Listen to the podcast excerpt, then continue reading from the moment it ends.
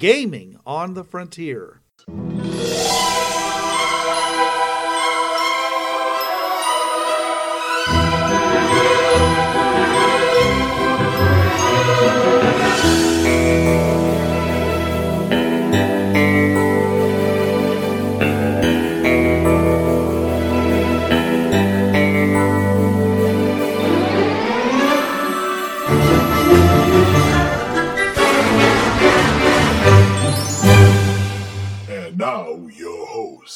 This is Bruce. This is Trav. This is Jonathan. And my name is Gina. Welcome to Gaming on the Frontier, your podcast where you finally get to hear what Trav's been rambling on and off about for the past 10 years. Uh, If you can't go long, go deep. yeah, well, oh, jeez. It's always- rolling up the hill, in the snow, both ways. Ate dirt and was thankful for it. Yeah, got it. I mm. sound like you had father. dirt? Yeah, yeah. We had to grind the chips off of a big boulder. and I was thankful for that dirt. Okay. Tonight we are going to do a subject I've been wanting to do now actually for a couple of years. Various things have held back, logistics, pandemic, whatnot. But tonight's topic is first time campaign creation, something that every GM has to go through. The horror. The horror. The, the and now- stress, the stress. all I'm thinking now is the guy with the Hindenburg. Oh, the humanity. Yeah. And tonight we have a very special guest. That is right. We have with us via Skype the mother of Maze World, the host of the spin-off show of the Travcast called Perky Goth's Prime Time, Friday nights 9 to 11 p.m. Eastern on DementiaRadio.org. My partner in crime and game setting design, and yes, I kind of made that rhyme. You see what I did there. Gina Osborne, aka Perky Goth. Finally, you're here. Thank you for being Yes. here, Gina. Yes. I had nothing to do. Wow. Thanks. Wow. I'm so glad you bring your A game, Gina. wow. Yeah. I pop off one or two. We we are the bottom No, of. I'm actually very excited to uh to be part of this. I've um been listening to podcasts, mostly uh, uh ancient history stuff, so I'm pretty excited. And that's good because all of that comes into, you know, I mean, we're going to be talking about first ga- first time campaign creation, but also obviously we're going to be using our trials and tribulations in creating the much talked about Maze World campaign that I've mentioned over the years here on this spot on this podcast. And one of these days, I'm gonna get it published. Yeah. Well, we're oh god, that's yeah. That how mu- I'd have to quit a gaming night just to you know so we have time to do that. Okay. um, a little bit of history behind how it came about. Uh, Gina and her husband Dan and me and Laura, now a former girlfriend, we were at a techno concert in Detroit, and it was very early Sunday morning. And Gina here decides to drop this bomb on me about, oh, I have a campaign idea. Now I'm always open to hearing somebody's campaign idea, but it was It was. it was just especially Mine- for yeah yeah for somebody who never really you know put out a full homegrown campaign i was just and i and i did i was standing there in the in the in the lobby there at leland city club if you know about city club then you know and i just saluted her i was like your first homebrew adventure is a multiplanar dungeon crawl this is osborne i, I salute like man into yeah. the fire. What can I say? yeah deep end there yeah Yep. Sink or swim, right? But let's put the kudos, you know, also where they belong, which is Trav has created an environment which the players feel like they can come forward with this idea. This is me clapping. Right. Because, you know, there are a lot of GMs out there who are hideously uh, terrified that someone's going to go and put forward an idea that everyone's going to want to do and basically torpedo the existing campaign.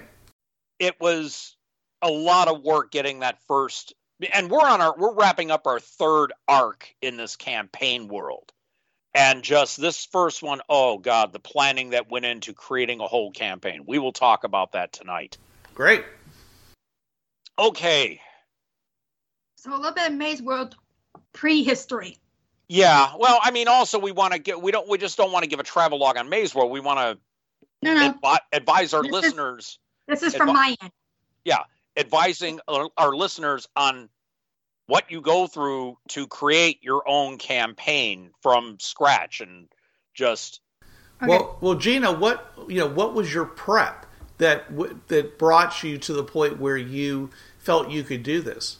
Again, I just jumped into the fire. I'd been in a few campaigns already, and yeah, I was like, you know what? I have an imagination. If it don't work out, it don't work out. I had fun. Everyone else had fun. Might have thrown an idea out to someone else. It's a win-win. So pure chutzpah. Exactly. yeah, yeah. If it didn't pan out, we had fun, and I got to hang out. I could Yeah. do, At and the I could very do that better least. than Trav. So Um, yeah, and that's the thing. It, it's funny because a lot of Gina's experience is in LARPing. She and her husband Dan LARP. So I, I, I know, you know, somewhere down the line, uh, Gina and Jonathan are going to have notes to compare because Jonathan is our resident LARPer. He, he Dan has, was the yeah, LARPer yeah. uh, back a few years ago, several years ago, some years ago before he met me. Yeah. And mostly he did um, World uh, Vampire Masquerade. yeah, yeah. So, no, I just uh, read a lot of uh, fantasy books, and I was like, you know what'd be cool if we could connect all these together? How would we do that? and and that's the thing i mean gina what was the first i mean you when you came up with this idea what was the that that spark and you said this was just hey let's do this but i mean still you had to have some My facet divorce. of what was that my divorce. I had been married before and I was going through a divorce and I just needed some kind of mental outlet just to get out, you know, just a lot of pent up. "Ugh." yeah yeah And so I put it towards creativity. okay And that was kind of the the um, mental catalyst, if you will. yeah okay that, that that i mean that is something i didn't know but okay um but I, I was meaning more along the lines of as far as the campaign background the main arc the whole setting itself what was like if you can remember because gene and i have known each other since like 2011 so we're going on 11 years of friendship here. And just there, there's going to be some things that were way back. So because you dropped this on me november 2012 that's when we were all at city club. Mhm. so what was like the first facet of maze world itself that just popped in your head and then from there it grew do you remember what exactly the first thing was Actually, it's kind of one of those situations where you, you saw something and you read or read something and you just kind of scribbled off the serial numbers. Oh no, that that's a that's one of the mantras here. Thanks to Jay Haley, just scrape off the serial numbers for stuff. Yeah, Yeah. Uh, Yeah. There was a series of books, and it had a place. It had a hallway where you could, where you could travel to different worlds. And I was like, you know, that'd be cool, but it kind of just bits and pieces over time. It wasn't like really one big hurrah, if you know what I mean. yeah, It just kind of bits and pieces itself over over time. And uh, of course, you know, at, at one point, who who doesn't at one point wonder what would the world be like if there was suddenly magic in the world? Oh, some people do fireballs and stuff like that, you know. yeah, And yeah. I'm like, uh, okay, um, wouldn't it be some kind of warning symbol, warning to sign? And it's just this, these two little things, just over a a period of time, just kind of came up, and I needed an outlet for it. Okay, all right. So, um, and then I met you, and uh, the you kind of helped put some the pieces together, and the tiny little pieces that I was missing mentally. Well, yeah. I mean, it, it's like I mean, you you came to me and I we'd already been in a few, probably I think at least one or two campaigns I was running, and that's when you came to me and you know they're in the you know uh oz was there listening to d-sector in the main hall laura was sprawled over a couch it was three in the morning I think she was uh, snoring. yeah yeah um my one friend uh, Brian Gropner, aka Dark NES of the Goth Sickles, came in and out of the green room every so often to BS with us.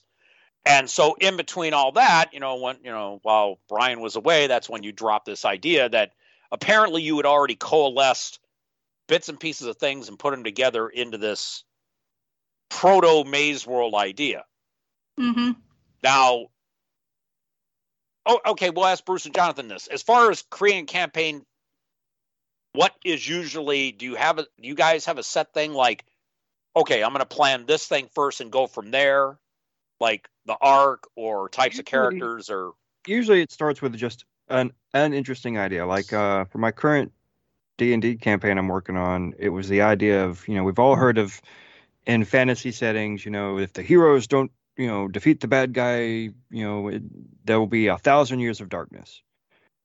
So for my campaign setting, I was like, well, what if that thousand years of darkness has already come and gone? And it's it's actually like not the distant past, but it's like a, a generation or two back where the world has recovered and you know light has returned to the world. so sort of post-apocalyptic fantasy. Distant post-apocalyptic. Okay, yeah. Yeah, so yeah, it definitely because you know one of the e- effects of this darkness is that you know all the gods were banished, and when the return of the light, so to speak, in a, in a metaphorical sense, some of the gods have come back. The ones that had you know worshippers on other worlds, because this is a D and D campaign, Yeah. but the ones that only had their worshippers on this planet, they all died out because they didn't have worshippers anymore. Yeah. I'm getting a sort of a and and obviously you're going to make connections because what was it that Shakespeare said? There's only 12 ind- there's only 12 original ideas in the world. Mm-hmm. Um, it's I'm how you keep re- re- revamping them and, and Yeah. mixing them. Yeah, as soon as you started saying that I was getting a Dragonlance Krynn vibe off that. That um, also Yeah. inspired by uh, um, Terry Pratchett's Old Gods. Okay, okay. You know, gods are fueled by the worship of their their followers, yeah, yeah, yeah. The ki- that kind of thing. So yeah, and but yeah, from there that basic idea, and then kind of building up from there. Okay, so what was the thousand years of darkness? You know, what what was that? You know, oh, well, the gods were banished. Well, who banished the gods? And you just yeah, just kind of adding Snowballs. and building brick by brick. You know, from that basic foundation. Okay, all right. Uh Bruce, what is your general formula for campaign creation? Okay, well, to me, it's you start off with the idea that you're trying to achieve. What's the end all goal for the player characters? Sometimes it, it you didn't think it was going to be a campaign, but it turned into a campaign because it just got. In order to do it, it just took so much. Uh, but the closest uh, campaign I've done, in a sense, recently was the adventure where they had to stop this enormous army that was coming in Fringeworthy that was coming down the Fringe Paths, uh, and we decided that okay, we're going to draw the line at the um, uh, where Faerun is. You know, Fair- uh, Yeah. And you're going to have to go to Faerun. You're going to have to get them to help you to stop. You know, use magic, whatever. Uh, you know, arcane forces. You know, ma- um, godly forces, whatever it takes to stop them there because we don't want them getting any further. And I really just started off with a very general idea of that. You know, and saying this is where you need to go. This is what your goal is. Um, you know, you don't know how much time, but of course you have to hurry uh, and uh, give a sense of urgency. And then I pretty much let them, at that point, direct how they were going to do it. You know, we, we'd had some talking about, you know, what can we, what kind, you know, if you're going to face a, fo- a, military force, what kind of military force can you bring into that in, environment? You know, uh, from from the world that you're going to, and they had to work all that out, and they were, you know, some some things just crashed and burned that they tried. Okay, and Yeah. the final battle was a real. Um, uh, it, it it was not pretty. Okay, uh, they uh, uh, some people accused me of uh, uh, of basically uh, you know ruining their plans. Uh, other people got away with a lot more than they probably should have. Um, I mean, you know, it's one of those things where no plan survives first contact with the enemy. Yeah. So Yep, yep. and and there was just tons and tons of stuff that they didn't consider or plan for and do, you know, which I thought that they were going to do because I'd shown it to them in other camp other adventures in the past and such like that. But you know, players they they do what they're going to do. So, but you know, those broad strokes, but in a way that allows them to say, okay, here are the goals, okay, and then they have to work backwards from there to where they are now to try to figure out the steps of uh, you know of, of what they're going to need in order to be successful at completing this campaign. Okay, maybe what maybe they need to get up to 20th level in D&D so they'll have these powers. Okay, maybe they need to uh, get the people they need in order to who are 20th level in order to have that power available to them. Okay, I'm I'm seeing a definite difference between you two. Jonathan was going, okay, we're starting at the beginning, the history and all that. Bruce is going, okay, we're going to go end game first. What is that goal? And okay, I'm I'm I'm seeing, yeah, the, and I, it it'd be an interesting thought experiment to see how many people go the way that Jonathan went, and how many people the way go the way Bruce goes. Yeah, I would say that what my my method is for like when I'm creating the world, when I'm actually you know, kind of laying out an actual just campaign, which you know more like a story arc, then I'm usually focusing more on like the theme. You know, what is the story I want to tell, or the the the the theme? You know, is this a going to be a campaign about love or redemption or revenge and stuff like that? But usually, then it kind of builds the same way. I just kind of take that basic idea. Okay, this is going to be a revenge story. Who are our player characters? What kind of revenge story can I work with them to craft?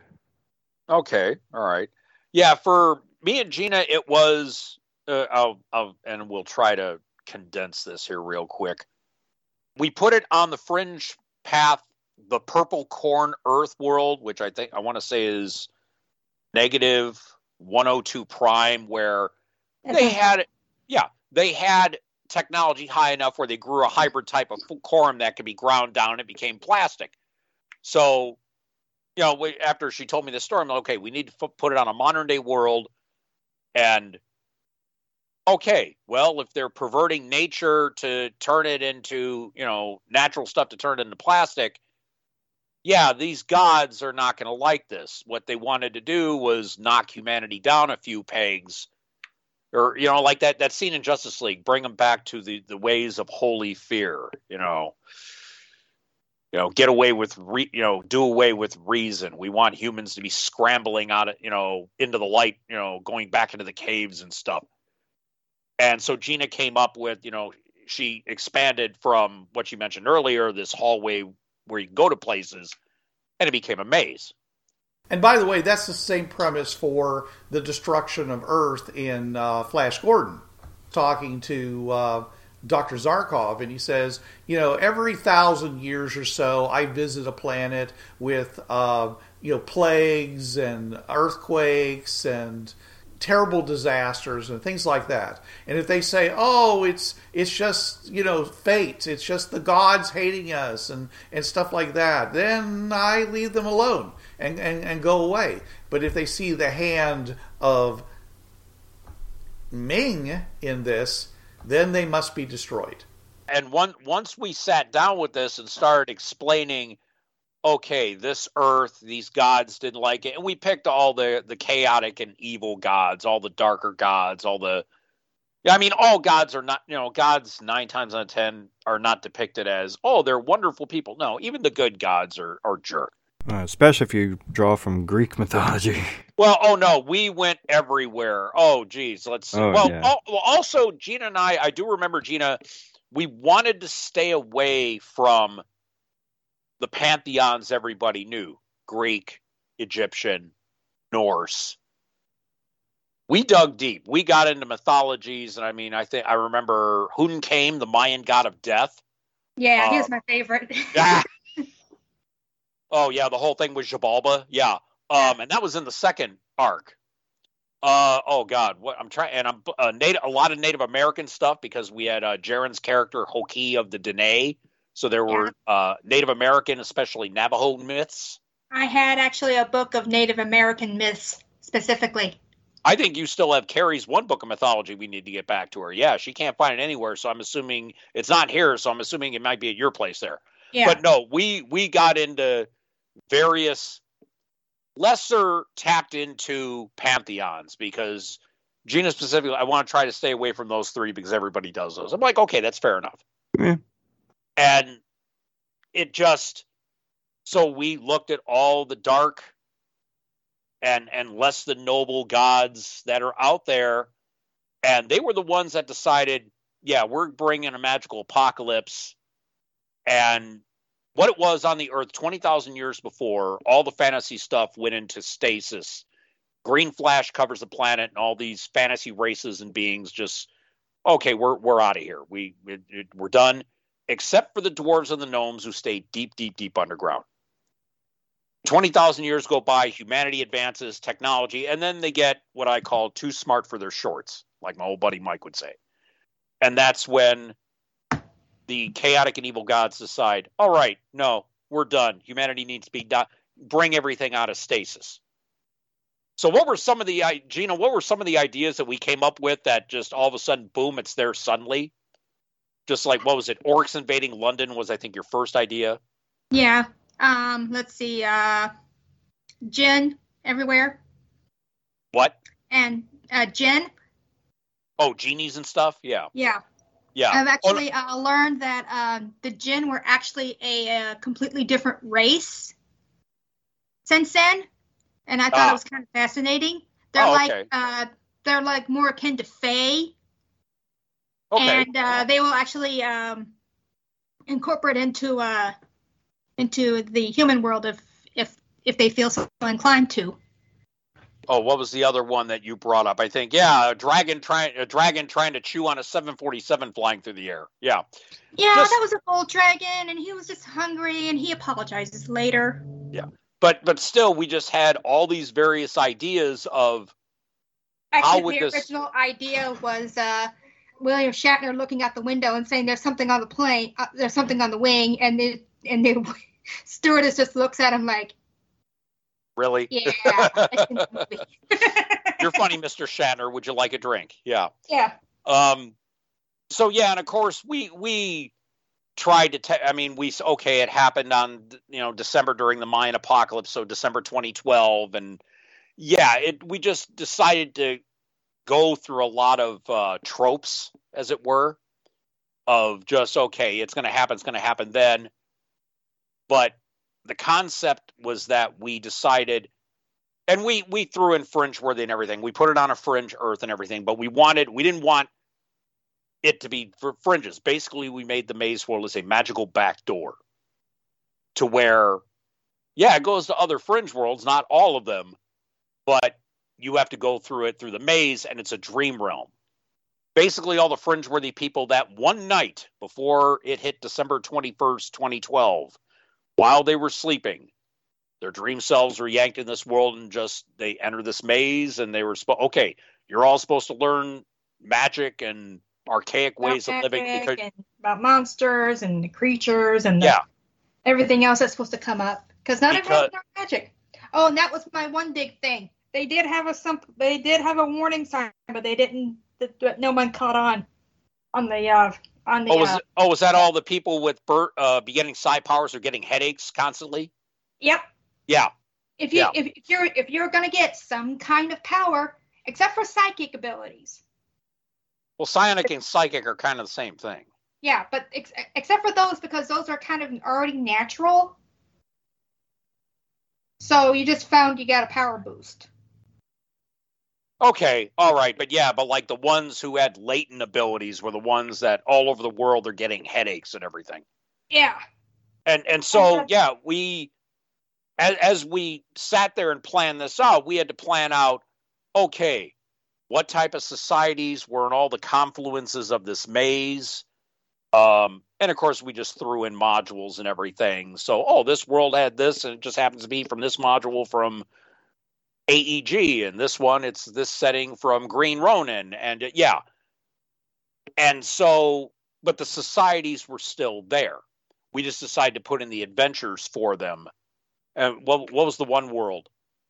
Uh, just an example, real quick. Um, elves and gnomes magic caused a lot of problems, so humans and dwarves decided to enslave them, and they were the slaves in the antebellum South. Yeah, that was um. Oh gosh, it was actually one of the campaign se- uh story settings. Uh, Yeah, that was Glen Hollow. That was Glen the, Hollow. the- Yeah. yeah, that was the one where we got the adventure where they had the little town of Glen Hollow and all that. Yeah, but I mean Yeah. that was one of the settings we put in the maze world. We made no technology higher than 1870s. So at the most you might have had a revolver, a hunting rifle, shotgun, and maybe a Gatling gun. That was the most powerful weaponry that would be there. You mean like a cannon? yeah, cannons and all that, but I mean, you're not having you're not having things like tanks and and and computerized drones and all that. Or automatic weapons? Right, right, yeah. You got a Gatling gun, though. Yeah, well, Gatling guns came out during the Civil War. Right, which is the 1860s. You said 1875. Yeah, well, that that was well. The good thing was is that we used uh, Rich's uh, Bureau 13 black powder to get a tech gauge going as far as a timeline, so that was helpful. Um, but yeah, so we we started plotting this out, and we plotted, and oh no, we've got this old beat up green notebook, the Maze World Bible. I have it here, and just oh no, we the notes are are are extensive. compiled. Yeah, well, the thing is, still, I mean, this thing is still not empty, and we're on our third arc. So we're wrapping up our third arc now. We did one the night of when everything was going to hell in a handbasket. Then the second arc, the second one was two years after. Earth has started rebuilding, things are starting to get back to normal, and the original characters' proteges are now because the originals now they're too busy in basically positions of leadership. The one that we're wrapping up now is starting the night after. And we're now eight months down the line after what we just call the apocalypse. So we've explored different facets of this campaign's history within these three arcs, but it all started with that one idea that Gina hit me with 11 years or 10 years ago. I thought I eased into it better. No, Honest- no, no. You you just you didn't say anything to me about it. You dropped that bomb right there in the lobby at City Club. Uh, Boom. There, I have this idea, Trav. Like, okay, wow, I'm impressed. Your first home brew and that's it. Wow. but little did I know that 11 years later we'd still be coming back to this campaign. We'd still be adding new arcs. We'd be throwing in all sorts of not only homebrew ideas, but also, you know, things from other PDFs and things that I have that I've thrown in there into the history of it. And just this thing has taken on a life of its own.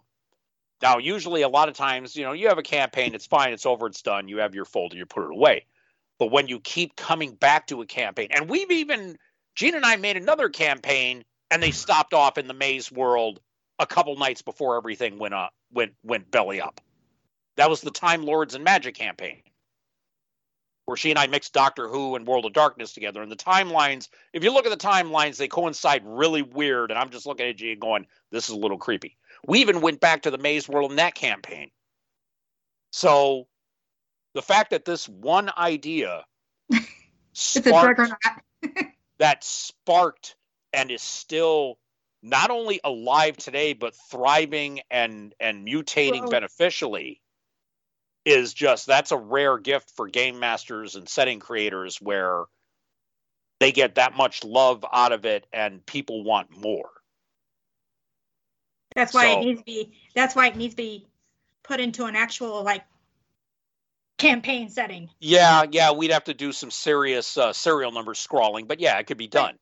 the the basic idea though Yeah. is yeah we have our own story going and that's absolutely amazing but the idea is you can actually just ignore all that okay? That's the that's the base story.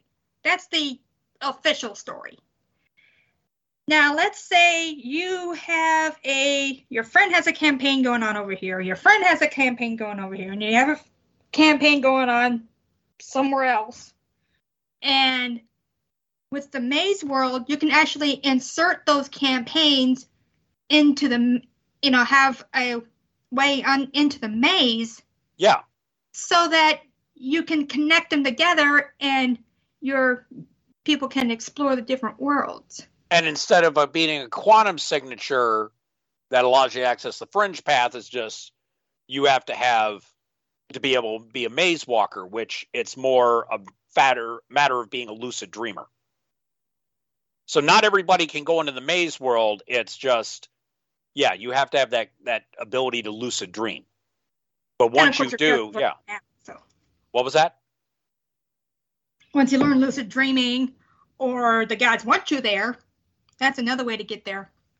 Oh yeah, yeah. See, this was, I mean, I, I it's pretty safe to say that people that weren't lucid dreamers before. Well, we linked it to fringe worthiness uh, for that particular world. That, you know, Yeah. that that that was just something I had to throw it into the mix. That you know, the big blue binder I have. Right. So, uh, if the guides want you there, they're going to put you there for a training of something. well, yeah, that was the whole point of the whole first was arc was originally was supposed to be. It was just a training ground so that you'll have a core amount of people who knows how to who knows how to do this. Like I put Beyonce in there. Yeah, we did. We had it. We had a world where It was That like she- French world, and she was learning to be a magical bard. yeah, and I we it, did that for for uh, Jaren, but yeah, yeah, yeah, yeah, yeah, it yeah. worked. You know, In that always- world, yeah. Well, it was you- you're 2012, and I think have the super intelligent, super, you know, super, you know, gifted strong, person. Yeah. you know, you're going to have super talented, super, you know, Well, the thing is, lucid dreaming, it, it could be anybody. I mean, it it's just they were they just happened to have the right quality and they got sucked into this. And right. what what was it? Two years of game t- two years of game time in one night, basically. Pretty much. Yeah. And so, but yeah, as far as creating this campaign, it's uh, what's the word I'm looking for here? Everybody ha- is going to have a different process, obviously, just Right. by how Bruce and Jonathan mentioned their methods of coming up with a campaign. One does okay. What's the end game? The first. What is the beginning of it? How did it start? How did this world get there? And as I said, it'd be an interesting thought experiment to hear all of you listeners out there. Oh, I do it this way. I do it this way, and we'll tell you where to put all that at the end of the podcast. And going down that path, Bruce said before, you know, no plan survives first contact with the enemy. Also, as and that this is something Gina and I went through and it, it's weird because we we have our own unique qualities. I'm autistic. She's ADHD. She keeps me from going down a rabbit hole too far, or getting stuck in idea. Now I help keep her on track. So that worked out wonderfully. but another thing that we that we have found out is that ideas have to change. Now it can either because we were using three five and then Pathfinder first edition, so we had to conform it to the rules if we couldn't make new rules and all this and ideas do change. I I've I've lost Well, track of the number you- the when things that we when when you're going through the process. Plus, when you're collaborating with other people, you know, you compromise and you yeah. Oh no we've we've there have been times I've had ideas where I'm like oh crap and now I'm sure there's other times and I've just you know said it, it's not going to work because of this this and this. And at least if you are making a campaign with somebody you have to be open to their their arguments on certain things pro and con for an idea one might have because if not you're going to butt heads it's not going to work out. For us it was a matter of teamwork bringing our own unique experiences in because i'm more sci-fi superhero kind of you're you're more horror i mean uh, give you give you a ravenloft campaign and i'm sure you'll probably you know pigs and slop would be jealous of you um, oh, no, just no. Wait, just wait, just wait in, until you get involved in my uh, Bronze Age campaign. Oh yeah, that was another idea she wanted to because Yeah, you know this one I'm doing. This one I'm doing myself, okay yeah that then that's fine. I mean and um, but this, you know, it's just it. It may not even last very long, so I'm not really concerned. well well, give okay this is again you doing your own campaign on Right. your own. I mean, you might ask me for advice, but I'm not going to be sitting in on. We're not going to be collaborating as much as we did. No. Give me some background on the thought processes on that, as far as okay, this is I'm running the solo. How am I going about this? Yeah. Okay, the idea is in the, in the world, the uh, I think I. Okay, I'm gonna I'm gonna stop here for a second so I can get another thought on my head because I am ADHD and I will go pew if I don't. Um, you were talking about um, you were talking about uh, the ways to get to a campaign. You know what your starting base idea is. Yeah. I think mine is more of the idea of okay, here's a overarching condition. What can happen within those conditions? Hmm. So here's the condition. It's the end of the ice age. It's the beginning of the bronze age. Okay? There's only like maybe three or four races in the entire world right now. So my races will be limited. One, because it's my first first time running a campaign on my own and I want to keep it simple. And also two, because right now that's all that's in the world right now. The uh, ice has uh, has removed itself from the of mountains, and the dwarves are realizing they're actually outside, not inside. so the idea is, this is a this is a game of a lot of firsts. Okay, you have your first evil gods really starting to come out. You have your first good gods starting to come out. You have your first civilizations being formed. You have your first. This is a lot of firsts mostly because I've been listening to a lot of Bronze Age and Ice Age camp uh, his, history stuff. So no, no, that that's the thing. So okay, so because you know before the Bronze and Iron Age, that and we're going to go again. We we use the the progress levels from uh, D20 Modern. You're going into a PL1 campaign, so these are these are beings after the Ice Age. They've they're they're getting out of the hunter gatherer Stone Age era. Mhm. and bronze age is where you know you start forming civilizations and metal weapons and various other yeah various other building blocks of early early civilizations like mesopotamian and all that. Yeah. So um and the idea is the gods are are going to uh pretty much build their own races using these these few uh groups. And uh also what they're gonna like out of these four groups they're gonna speciate more races yeah, oh okay okay That's why there's only like a few right now. Through curses, blessings, you know, like right now, there aren't any paladins right now that you know of. I'm gonna throw that caveat in because okay big bad. Um, because big bad. Um, but this is my thought process, though. You know, I will get an idea. I have a condition, and I'll I'll, I'll build around that. And then I'll say, okay, what are these people doing? You know, so you're saying you're actually plotting the middle of the campaign or at least the the theme the arc of it yeah, not so much beginning like early history or the end game, the goal. You're you're kind of planning the middle, yeah. the journey, so to the speak. The journey yes and then that way i've been listening to a lot of different uh youtubers about about campaigns and stuff and uh this actually gives the players it seems to me i could be completely wrong okay uh level one uh campaign creation person here so i could be completely wrong about this so just bear with me oh no, we'll check your math for you the, between three of us. But go ahead.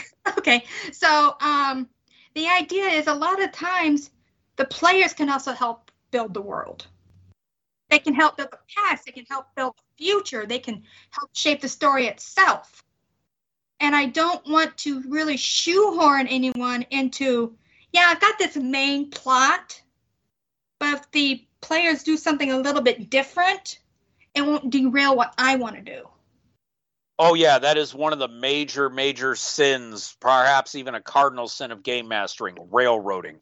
Yeah, and I, Oh, I, yeah. I want to make uh, uh, for myself a way where I don't do that. Okay, so I, I'm from what I'm gathering here with this Bronze Age campaign, you're going to maybe encourage if if through inklings in the plot. Yeah, I come up with this new idea. It's called we actually take the seeds that we find and the stuff that we and we grow them ourselves. That way Mhm. then we yeah, so basically, yeah, my character just created agriculture. So you're you're wanting to go that route? As far Uh, as more like okay. The um okay, let me let me give you the situation. So the my uh, main idea is we have some gods. They got their temples going. Um, the the dwarves are kind of more based on the Mas- Mycenaeans. The humans are kind of Mesopotamian, Egyptian kind of thing. Your uh, your uh, halflings are actually kind of nomads at this point because they haven't found a good place to settle yet. so that's that's kind of a difference. so I'm I'm getting like a Bedouin vibe from them. Right. Yeah, so the Middle Eastern wandering Yeah. caravans kind of thing. And- okay, and then all you- right. And then you have the mysterious West, with basically where the elves are. so the elves are out there, but you really haven't met them yet. Okay, so that well, the mysterious West. If you're doing all Mesopotamia, Middle East, um, Egypt, yeah, the Those are the humans. Those are the humans. So the the other the other Yeah. side is unexplored. so You that's a- all. That's all Eurasia and Asia. Okay. Yeah, that hasn't Oh. been explored yet. So the idea, though, is uh, at least my idea is humans and gods kind of create each other, sort of in a weird sort of way. So the gods are born, but they don't have a form yet. So the so the people kind of give them that form. Okay, I see that because, I mean, basically, you know, ancient civilizations used gods to explain how the universe worked before scientific reason came in, and okay, Right. Earth. So yeah, it's like, oh, we have this proto sun god, Yeah, and the Mesopotamians are, you know, they turn him into turn this form into whatever that god is. I'm blanking at the moment. Yeah, that Right. sounds exactly like what I'm doing with my Bronze Age campaign. It's it's about the birth of the gods as so the mortals envision them. Yeah. Oh, So- okay. my big bad is basically the first ever paladin of an evil god. Oh, okay. Okay. Oh. Fun, and it's going to be so weird because it and and and when we see hear the word paladin we're usually thinking galahad a knight of a god in plate mail this is going to be a different version of a paladin with a guy with a, a bronze age paladin that's going to be yeah that's going to be putting the whole idea of a paladin on its ear Yeah. Well, paladin is just a champion of a god. If you everything boils down to it. But that word gina is so evocative especially with Yeah. how d&d has made it where it's you know what what was it that uh They're supposed to be would- grand hero. Well, there's always been anti-paladins. well yeah So or this, or what they call blackguards. Yeah. so this is like my idea. He's actually trying to bring these evil gods to really to formation. This one Okay. that's formation. So Okay, so he's the one heading the charge Mhm. of getting this proto god into this dark god form. Okay. All right. And so with this campaign, you came up with sort of the middle of the campaign is what you came up with first. yes. When you're going from the middle, it's a bit more challenging, but it's better for ADHD. Oh, you think? but it worked for my ADHD brain. Okay, so give me some Yeah. slack. but um, but really, it kind of gives you the freedom to let the characters kind of create the past. You know, with just some basic information. That that's actually very much what the inspiration for mine was was because my Bronze Age campaign is set in the same world as my post-apocalyptic.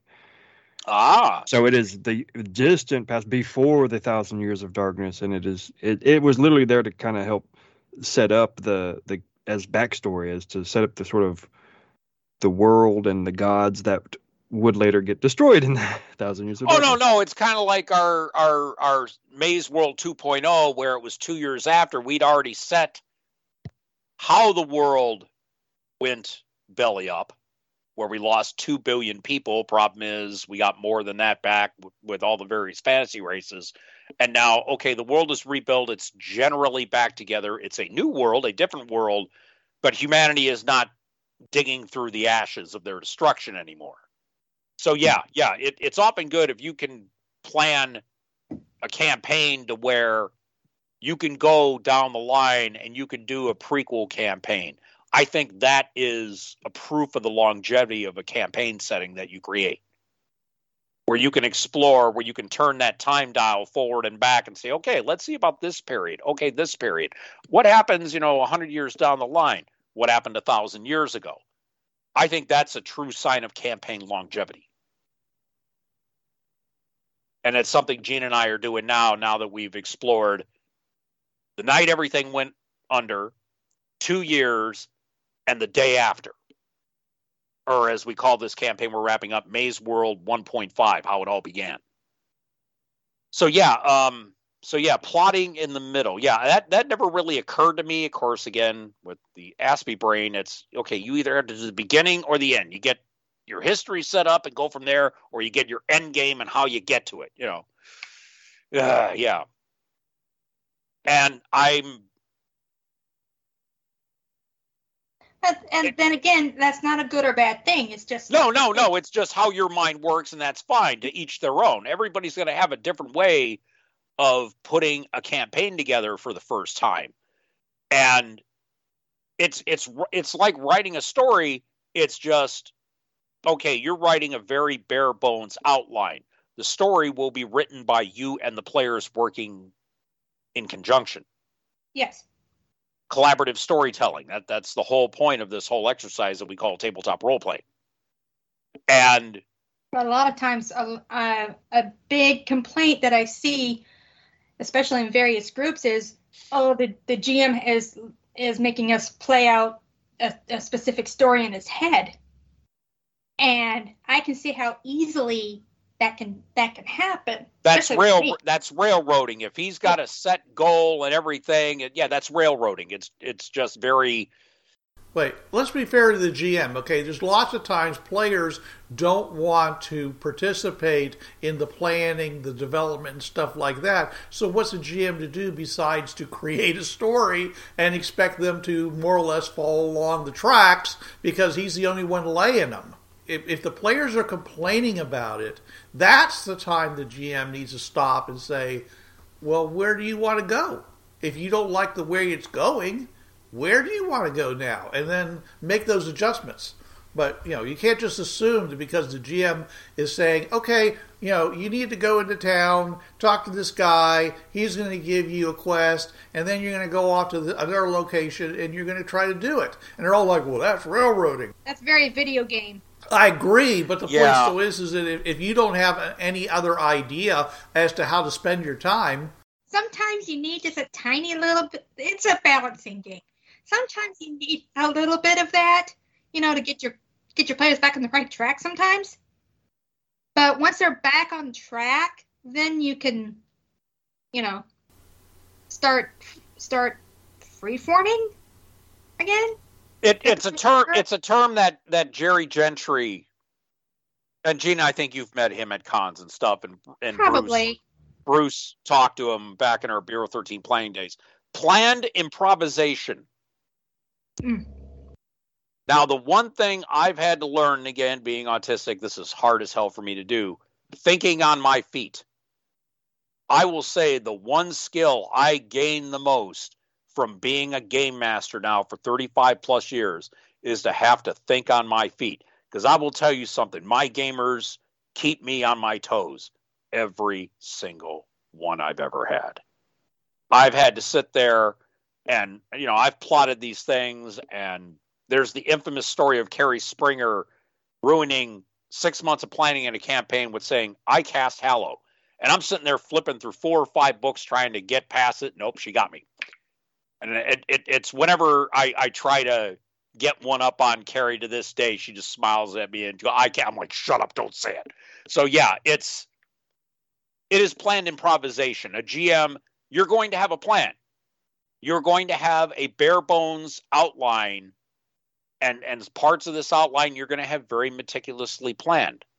Other parts are going to be just points here and there that you go on. And sadly, this is something that uh, Jeff DeReff is currently doing a mini arc in my Saturday game, the Robotech Nightbane mashup, the, the the sequel campaign. But he's doing now Unite in Skyrim, where he's going to be GMing by. So this is going to be his first campaign, and I, he's helping me help plan it and all this. But he's going to be running it, and you have to learn that your players are going to throw you for a loop every session, possibly more than once in a session. You have If they to learn don't, it's not a good game. yeah, right, right. If if they're not if they're not testing your ability to game master, then yeah. right. And in, in some ways in doing that, they're also testing your patience. They're also testing themselves. You know, when, whenever they take responsibility for making the story, then it's the, now their story, and they've got to support it. So I'm just saying, is that you know, it's it's great when you have players who are participatory in in in that, you know, and um, I always say give them, you know, not you know not enough rope to hang themselves, but enough rope enough rope to make something, you know, a a, a, a, garment, a uh, you know, get you know, they can actually loom something together that's actually worth looking at. And some players will do it, and some players won't. But you know, I I always admire you know and encourage the players to do. Oh yeah, it it's the matter of giving them that that that one seed to act on. And usually that would be along the lines of when and usually I do it is okay, make a skill check. Oh, you made the skill check at the time of DC. You give them that bit of information. And there are sometimes they're just doing the course of campaign. Other times they realize, okay, we're stuck. We don't know what to do. I'm just going to go on this. And I give them the information, and boom, they're off to the races again. And there's a lot of times that when I do that, there's definitely a fervor that they real okay, we're back on our feet. We're we're we we're full of juice again. Let's do this.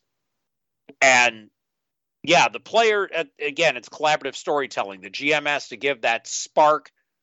The players fuel that spark into a flame, and then the GM is, you know, making sure that the flame doesn't go out of control. So yeah, But see, here's my here's my issue. okay, The uh, Bronze Age can be very grim darky. well, yeah, it's going to be So that the, that, the, that char- the, the a- characters aren't the characters aren't even going to have stuff that you have in the medieval age. You're going to have to sit there, and a lot of times with them going, "Well, I want this." Well, this wasn't invented yet. Well, can we invent it? No, there, we don't even have the infrastructure to do this. You know, you're not going to have a crossbow in the Bronze Age. At the most, you have a bow and arrow, and it's made with you know sinew and a piece of wood.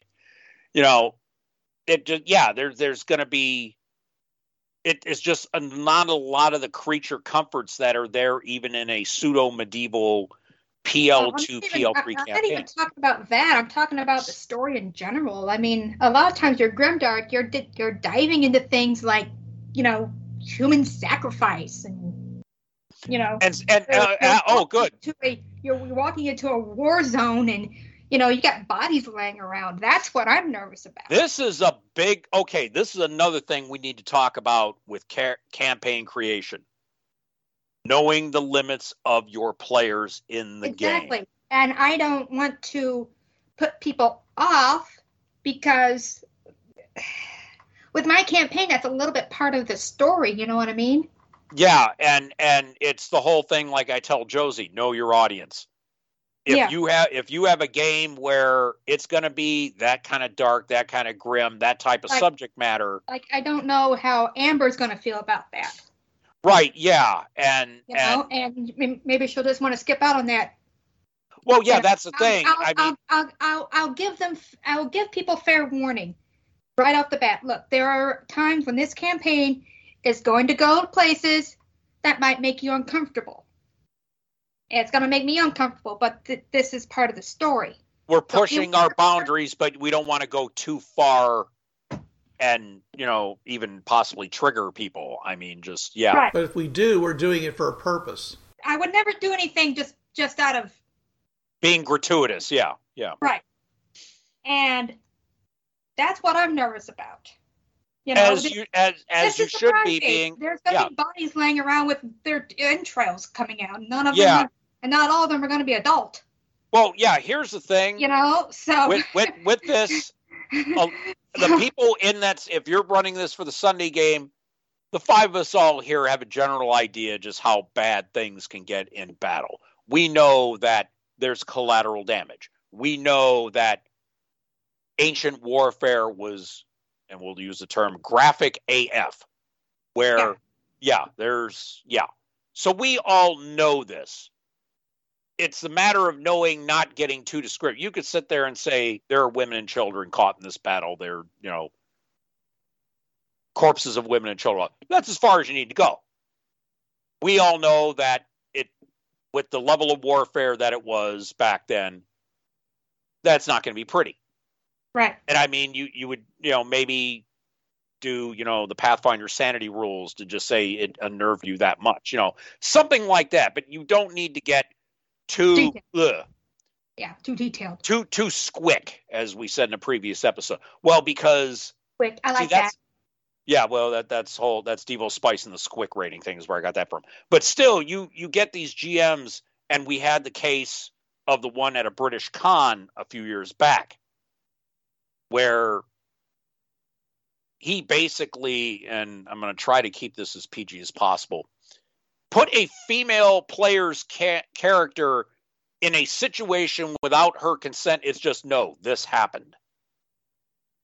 She had no choice in the matter Yeah, that's a no. and she actually in real life had a similar experience needless to say and i guess this person had previous problems but this is the woman that called him on it and now he's banned from this con forever because when you get these type of subject matter you got to watch and there are some gms that are out there. Yes we are not perfect. We are still human.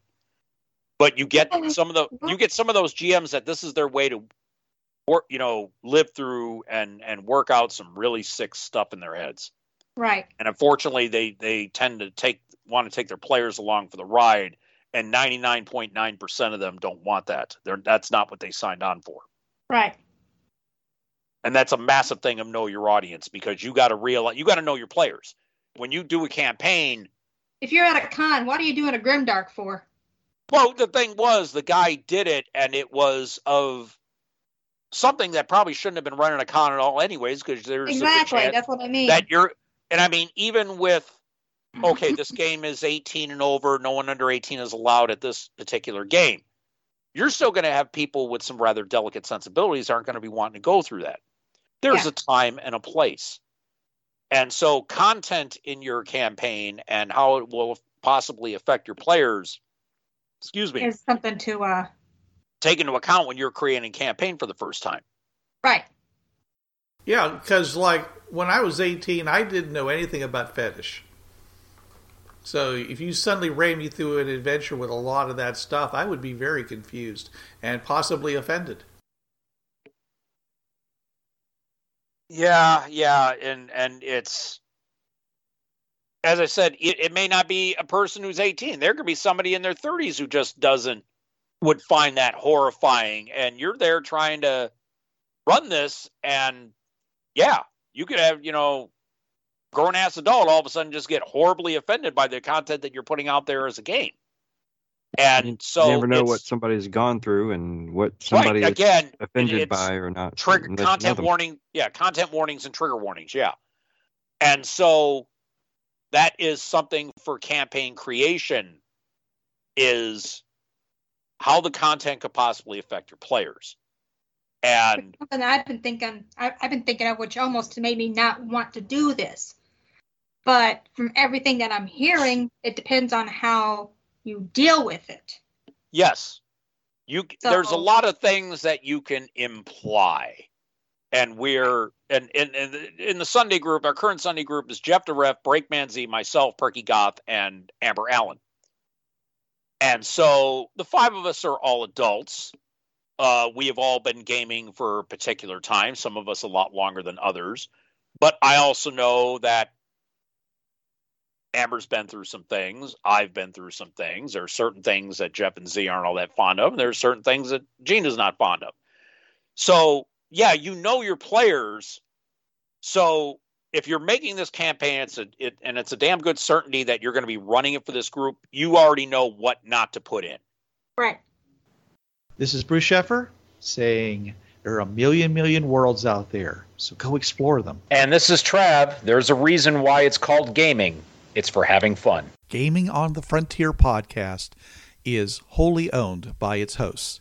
It is released under the Creative Commons 3.0 license. No commercial reproduction and any use of any element of the podcast must be attributed to the Gaming on the Frontier podcast.